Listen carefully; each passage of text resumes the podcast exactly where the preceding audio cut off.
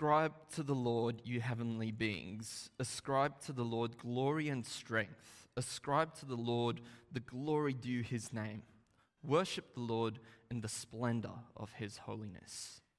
The voice of the Lord is over the waters. The God of glory thunders. The Lord thunders over the mighty waters. The voice of the Lord is powerful. The voice of the Lord is majestic. The voice of the Lord breaks the cedars. The Lord breaks in pieces the cedars of Lebanon.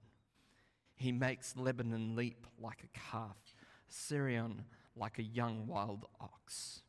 The voice of the Lord strikes with flashes of lightning. The voice of the Lord shakes the desert. The Lord shakes the desert of Kadesh. The voice of the Lord twists the oaks and strips the forest bare. And in his temple all cry, Glory. The Lord sits enthroned over the flood. The Lord is enthroned as king forever. The Lord gives strength to his people. The Lord blesses his people with peace. Let's pray.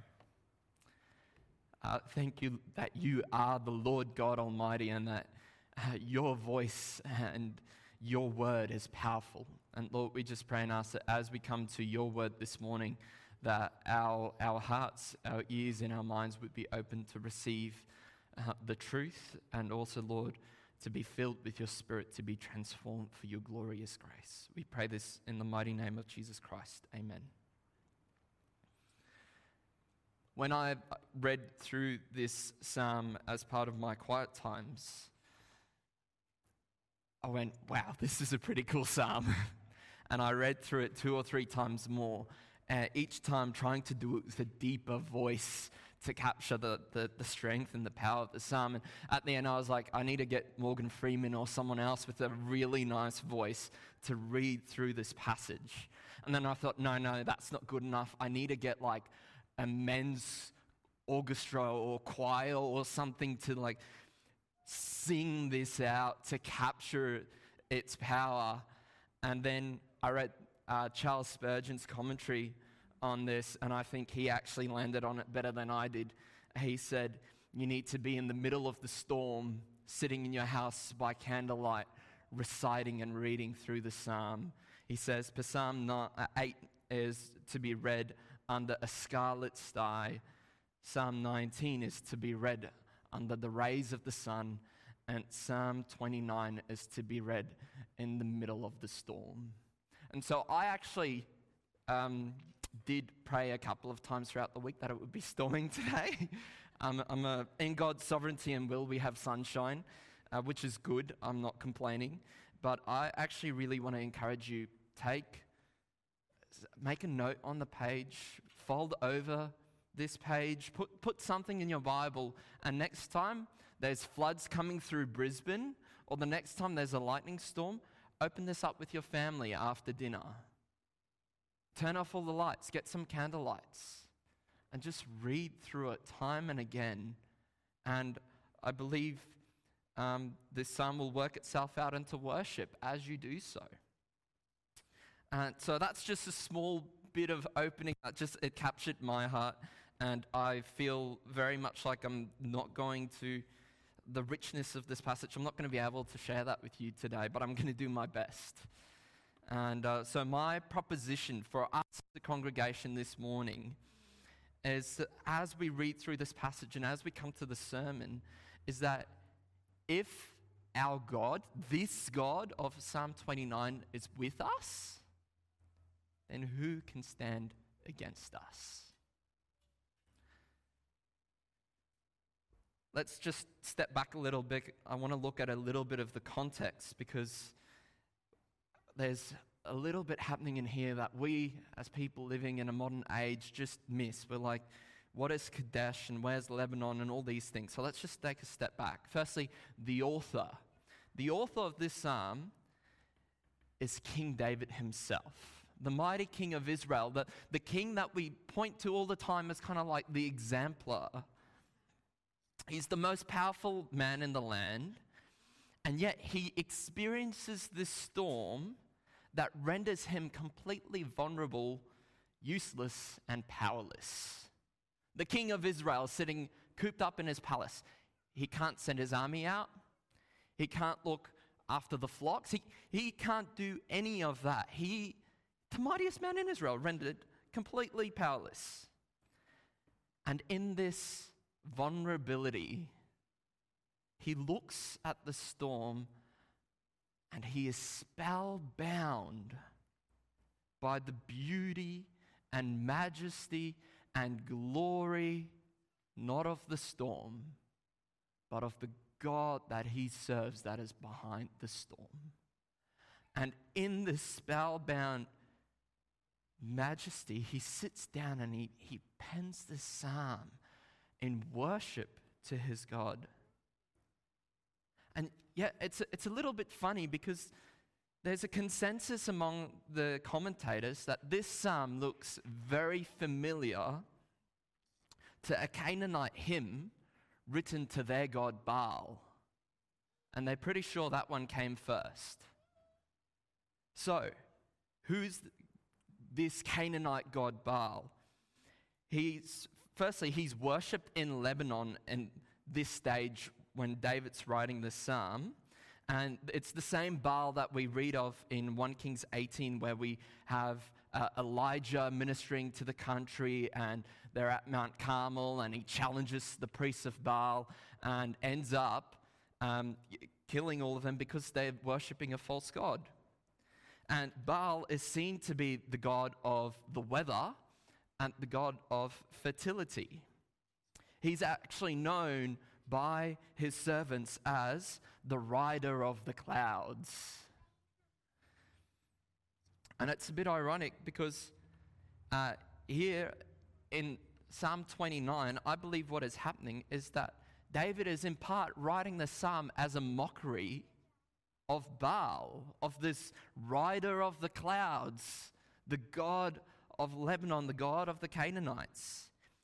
He's writing this psalm as a tribute and a poem of worship to the one true God.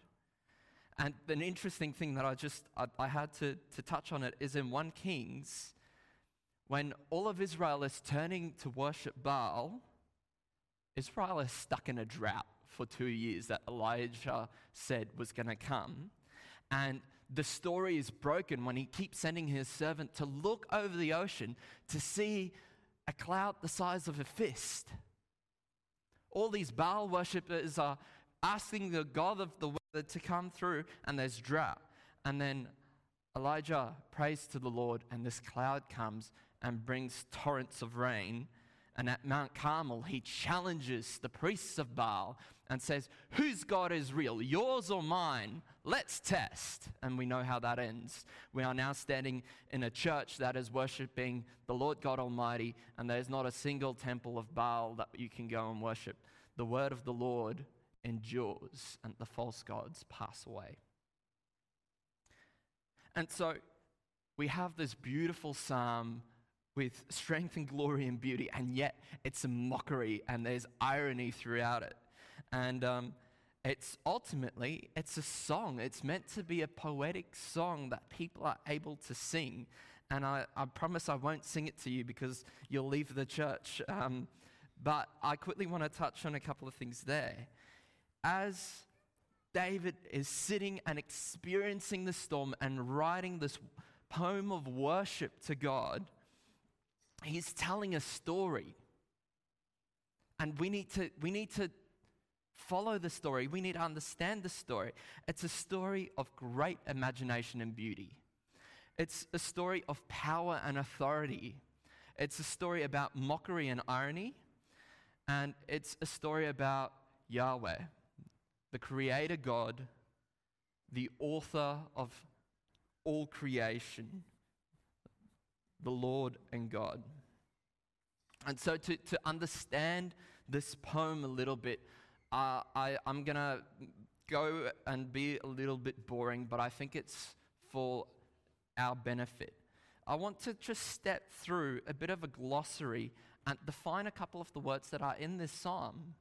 And I want to touch on two things some stages in the psalm, there's just the physical that needs to be explained.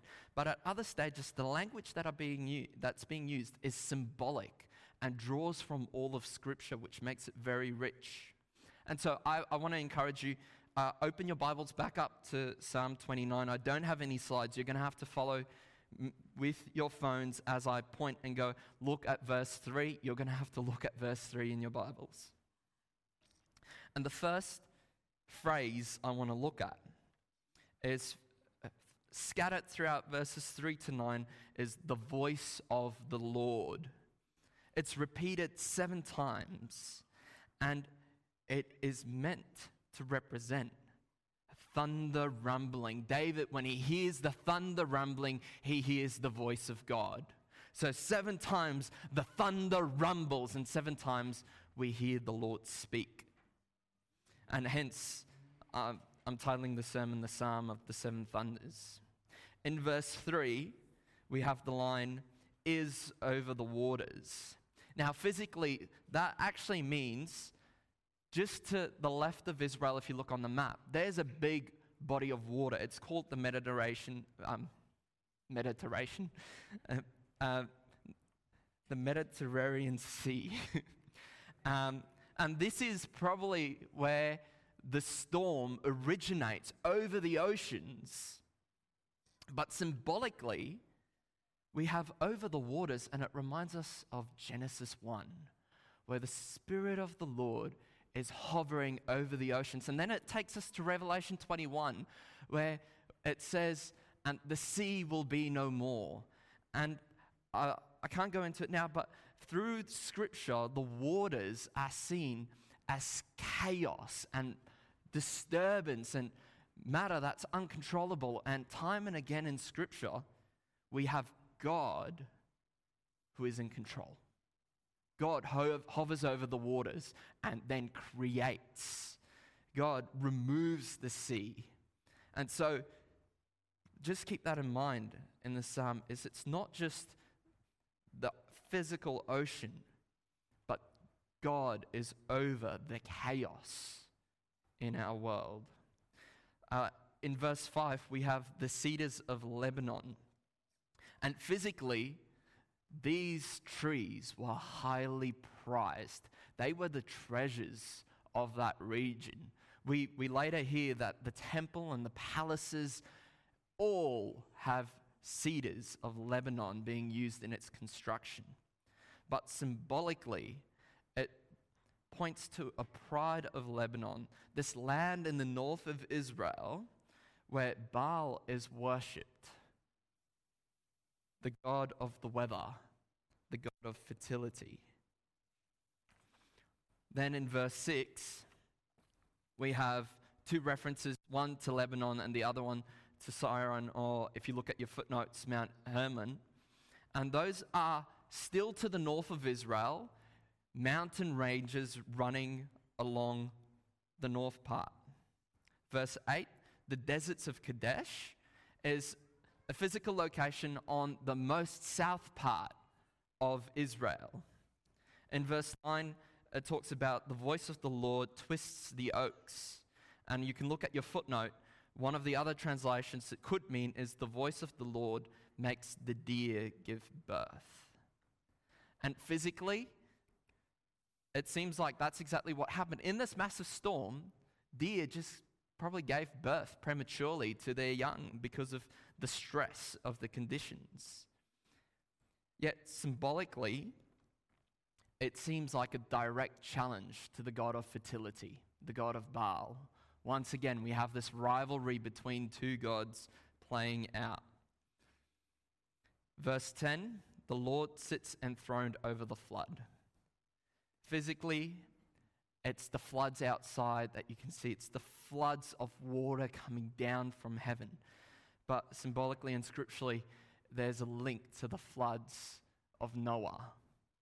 And there's this parallel connection of the God who is seated above the floods of life and death, of judgment and grace. The power of all creation is in his hands. And then finally in verse 10, that God has enthroned. Oh, sorry, I skipped over one. Verse 9, and in his temple all cry holy. Who's writing the psalm? David. When was the temple constructed? After David. It should technically read the tabernacle. That's what would have been in Israel at this stage. But um, it looks like the temple that is being referred here is all creation is crying out glory. The temple that God created is all of creation itself. That is where he dwells. Um, and then our final one, verse 10 enthroned forever. Physically, God is, was, and always will be the king forever over all creation.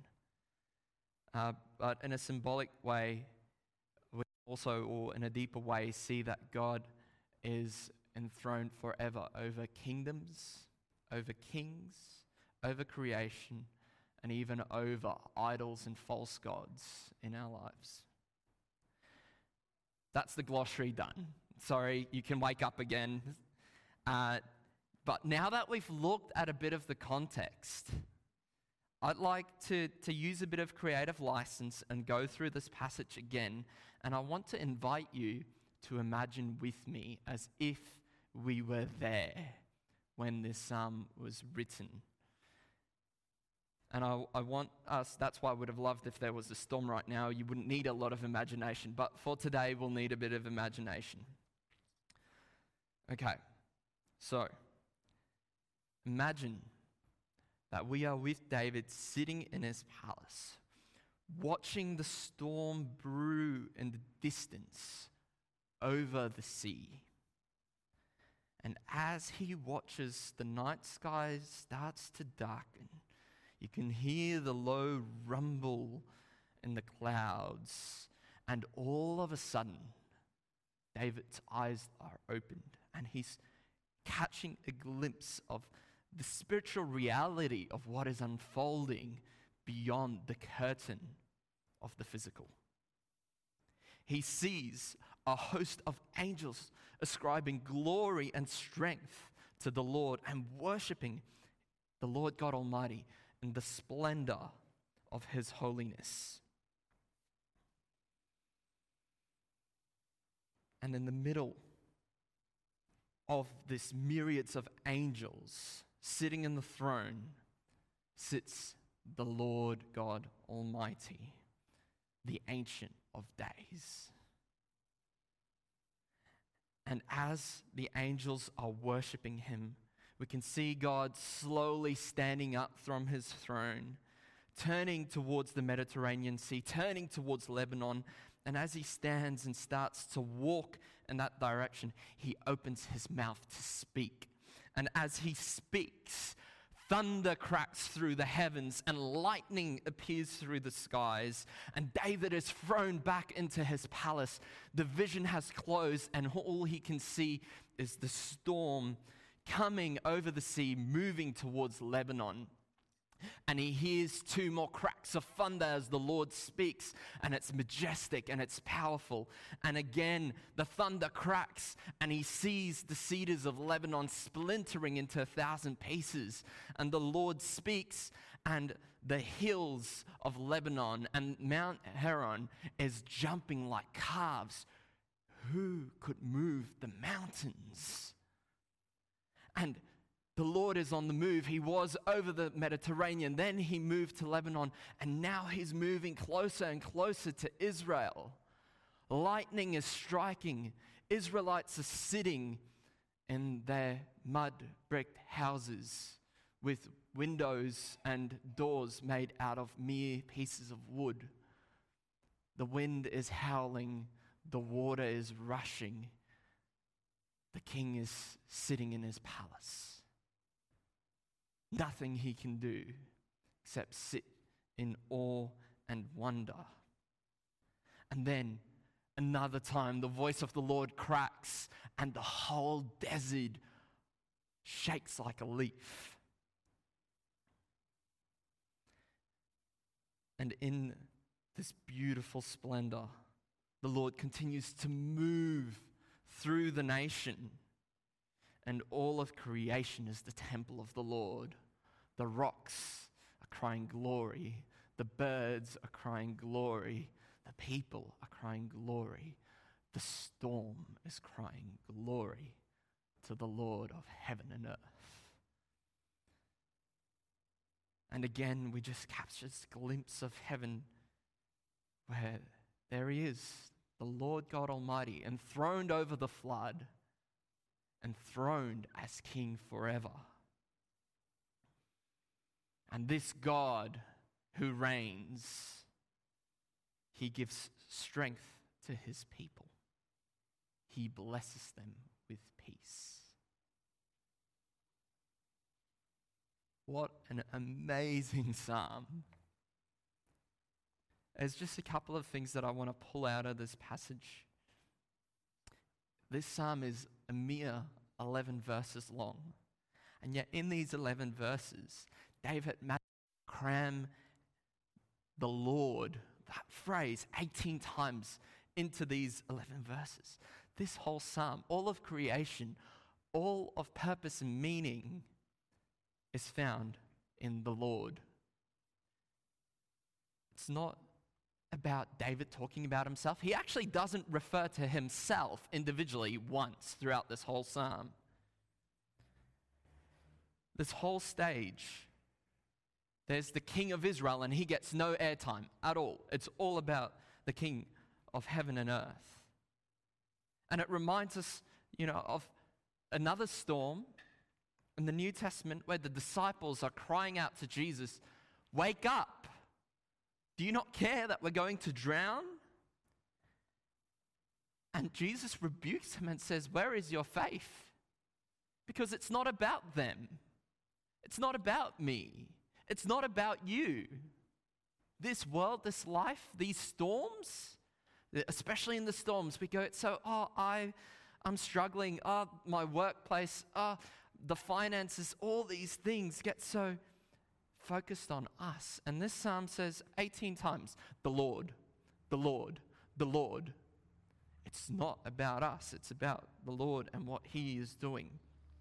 Three times it talks about the glory of the Lord. Twice at the start, where the heavenly beings is giving him glory, and once later on in verse 9, where all of creation is glorifying the, world, the Lord. It is all about the glory due to the King.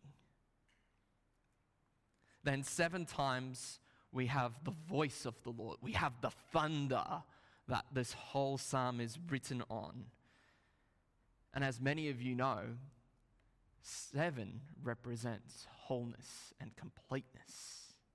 In six days, God created on, on the seventh he rested. And this seven, like, please do yourself a favor.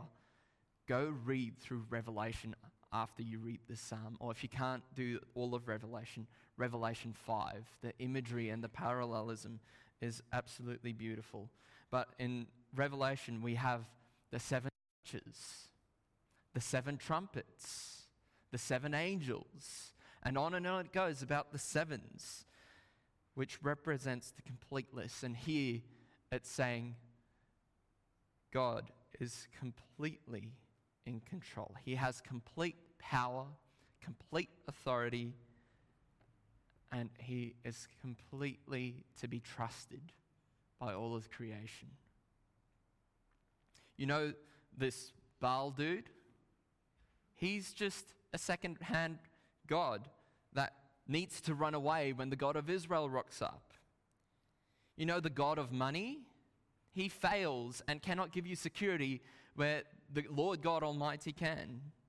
The God of relationships, where you find all your satisfaction and your desires, has nothing compared to the Lord God Almighty who created you in your mother's womb. Do you know the God of always being in control? guess what? You will face a storm like David where you are not in control. And guess who is? The Lord God Almighty. Do you know the King of Israel, David, known across the world as being one of the best kings ever? He was completely left vulnerable before the Lord God Almighty. Do you know the guy named Vladimir Putin in Russia who thinks he knows what he's doing? There's another guy called the Lord God Almighty who knows what he's doing. Do you know this guy called Mark Zuckerberg who's creating an empire and making lots of money out of us? He will be shaken like a leaf, just as the deserts of Kadesh were shaken when the Lord rocked up.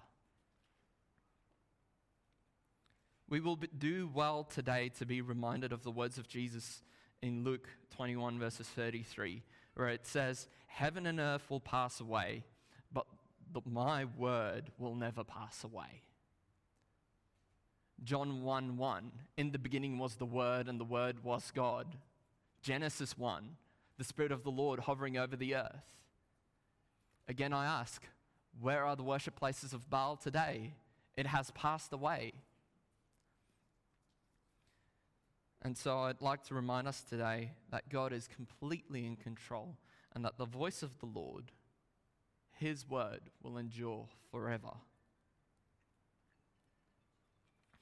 And then finally, what I would like to point out is what we should do, what our requirement is as people who know and serve an all powerful, all worthy God when we are faced with storms in our lives. Verse 11 says that God will give his people strength and peace despite the storm that comes through. And 2,000 years ago, Jesus did calm the storm. He calmed the storm when his disciples cried out, Save us, we're about to sink. And when he calmed them, their response was, Who is this man that the winds and waves obey? And we know that that pointed to the fact that he is the God of Psalm 29, walking over the waters, walking towards Lebanon and through Israel. That same God was there in the boat when the disciples cried out. But though he saved them from that storm, he saved us from another. 2,000 years ago, Jesus drank from the cup of the wrath of God in the Garden of Gethsemane so that we would not have to face the storm of God Himself. So that the wrath of God, of a holy God, a just God, would be satisfied. And so, even in our day to day, when we face the storms of life, we know that Jesus has purchased for us the blessing of his Father. He has purchased for us shalom, the peace during the storm. And that, as I said at the start, if our God is for us, then who can stand against us? And so today I, would like to finish with a, an image, and that is what would it look like when we walk out of the doors today and we go and face the storms of our life? Like little children going to our Father, who are picked up by our Father, placed on his shoulders, and seated on the shoulders of an all powerful, almighty God walking through our week as the storms roll over us and persist and continue to smash us. Because in the end, it's not about us. We're sitting on the shoulders of our Father, of the God of heaven and earth, of the God above the storm, of the God in the storm, of the God who has complete power and authority, of the God who has given us strength and peace to face another day. Of a God whose word will prevail to the end. Amen. Let's pray. Father, we get so distracted so quickly. And yet, the truth is, we can rest like small children sitting on their father's shoulders, trusting their dad completely, we are able to walk through life and know that you are near and that you are here, and that there is nothing in all of creation that will stand in your way. Lord, we just pray this morning, at this moment, Lord, would you fill us with your peace? Would you fill us with your joy? And Lord, would you fill us with the boldness, Lord, to step out in faith day by day, knowing that the God of the universe is walking with us and that we are able to find all our joy, peace, satisfaction, hope, and joy in you. Lord, we just pray that your name would be glorified as we are satisfied in you. We pray this in your name. Amen.